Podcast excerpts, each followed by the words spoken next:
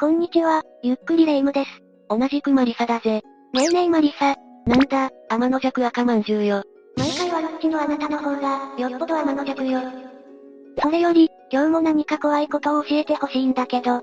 OK だぜ。それじゃあ今回は、思わず絶句、探偵ナイトスクープの怖い回、やばい回6選、を紹介するぜ。探偵ナイトスクープって、テレビ番組よね？ああ、1988年3月に放送開始され、今も続いている長寿にして人気番組だぜ。関東圏は放送エリアから外れているため知名度はそこまでだけど、関西圏では超人気なんだよ。へえ、そうだったのね。視聴者からの様々な依頼に、芸能人が同行しつつ番組が解決するっていう番組なんだが、感動する依頼や笑える依頼など、その内容は様々だぜ。そんな長い歴史を誇る同番組の中から、今回はゾッとするような怖い依頼や、謎が深い回を紹介しようと思うんだ。中には諸事情により調査が打ち切りになったこともあったし、なかなかに闇が深いぜ。この番組についてあまり詳しくない私でも、これは気になる。解説お願いするわ。それじゃあ、ゆっくりしていってね。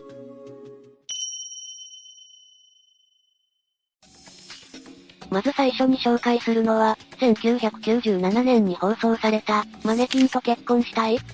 というタイトルの回だぜ。タイトルからしてすでに怖い感じがするけど、どんなご依頼だったの？依頼者は26歳の女性で、彼女は、マネキンと結婚したい、という依頼を番組に送っていたんだ。ま、マネキンと結婚？ちょっと私には理解できないわ。この回で探偵を務めてた狭間寛平さんもかなり引いてた様子だったな。そんな彼女が恋をしてたのが、大石酒造にある、酒の資料館に展示された男性のマネキン。彼女は彼の姿を見て一目惚れしてしまったそうだ。女性からしたら運命の出会いだったってわけね。そこで狭間寛平さんと彼女が資料館を訪れたが、そこにマネキンの姿はなかった。あら？どこへ行ってしまったのかしら？どうやら資料館に展示されていた彼はレンタルしていたマネキンだったらしく、レンタル期間が終了したため倉庫に返却してしまったそうだぜ。そうだったのね。じゃあ、倉庫に行けば会えるのかな？倉庫に彼を探しに行ったが、そこには大量のマネキンがあった。一緒に行った狭間寛平さんは彼を見つけるのに苦心したが、女性はなんと一発で彼の姿を発見。これが愛のなせる技。愛しの彼を無事発見した女性は、親戚を呼んでマネキンと結婚式を挙げることができた。という内容の回だったんだぜ。ちゃんと結婚式挙げたんだ？ちょっとびっくりだわ。でも、マネキンと正式に結婚することはできないわよね女性はその後どうなったのかしら？番組の後日談で、彼女はマネキンとはお別れしており、今は人間の男性と結婚して子供もいるとのことだ。何それ、結局別れちゃったの？ちょっと拍子抜けね。けど、彼女は結婚式を挙げた時点で夢が叶って満足したのかもしれないわね。次に紹介するのは、1994年に放送された、恐怖の幽霊下宿、という回だ。幽霊これはどんなご依頼だったのかな？これは、美大生の息子の下宿先に出る幽霊が原因で、息子が下宿先から出たいと言っているので調査してほしい、という依頼内容だったぜ。息子重いなお母さんね。して感動してる場合じゃないわ。大学生が下宿を辞めたがっているほど怖いことが起きてるってことなのよねそうだな、ちょっとただごとではない感じがするぜ。ということで、今回の調査ではお坊さんを呼んで除霊をすることになった。そしてお坊さんがお経を読んで除霊をしてくれていたんだが、お経を読み終わってしばらくすると、下宿先の建物の廊下に黒い人影のようなものが映り込んだんだ。本当に幽霊はいたのね。しかし、スタジオで映像を見ているはずの出演者はそのことに全く触れず、何事もなかったかのように番組を進行していった。つまり、幽霊を目撃したのは視聴者だけなんだ。え？えはっきりと映ったのに出演者の皆さんには見えなかったってこと？出演者は一切触れていないのに視聴者の間でだけ話題になったことから、この例は番組の仕込みだったのではないか？本物の幽霊だったのではないか？など現在でも様々な憶測を読んでいるという。次に紹介するのは、2012年に放送された、インコ、という回だ。比較的新しい回なのね。この回の依頼人は奈良県に住む方で、迷子のインコを保護したので飼い主を探してほしい、という依頼内容だった。依頼としては何もおかしなところはないわね。しかし、その保護したインコが不可解な言葉を発し始めるんだ。その文面がこちら。ピーちゃん、ごめんね。ここは異世界かも。内職してたら急に誰もいなくなった。ピーちゃんだけでも逃げて。電話も繋がらない。私は出て行きます。え、これはどういうこと？飼い主は異世界に飛ばされちゃったの？通、インコにこんな長文を覚えさせるためには根気よく同じ言葉を言い聞かせてトレーニングする必要がある。つまり、この文言は飼い主が繰り返し教えないと覚えないってことだ。それかこのインコが天才的なおしゃべり能力を持っていたとか？それもあり得るかもしれないが、どの道飼い主がその言葉を発したからインコがそれを覚えることができたんだ。ということは飼い主さんは本当に異世界に？真相はわからないが、もしかしたら飼い主の緊急事態を悟ったインコが何か霊的な力で言葉を覚え、自ら迷子になることで誰かに助けを求めようとしていたのかもしれない。この放送は瞬く間に話題となり、2チャンネルのオカルト版やオカルトサイトなどで取り上げられる事態となったぜ。飼い主さんの安否が気になるところね。無事だといいんだけど。次に紹介するのは、1992年に放送された、謎のビニール紐、という回。この回は、探偵ナイトスクープで唯一、途中で調査が強引に打ち切られ、未解決のまま終わった回だ。一体何があったのかしら？気になるわ。この回の依頼内容は、東大阪市内の至るところにビニール紐が大量に結びつけられている。誰がこんなことをしているのか調べてほしい、というものだった。誰かのいたずらかな？この件もちゃんと調査が行われたのだが犯人は全くわからず、調査は難航していた。街中で異常な量のビニール紐が結ばれているのに、結んでいるところを捉えられないというのはかなり不可解ね。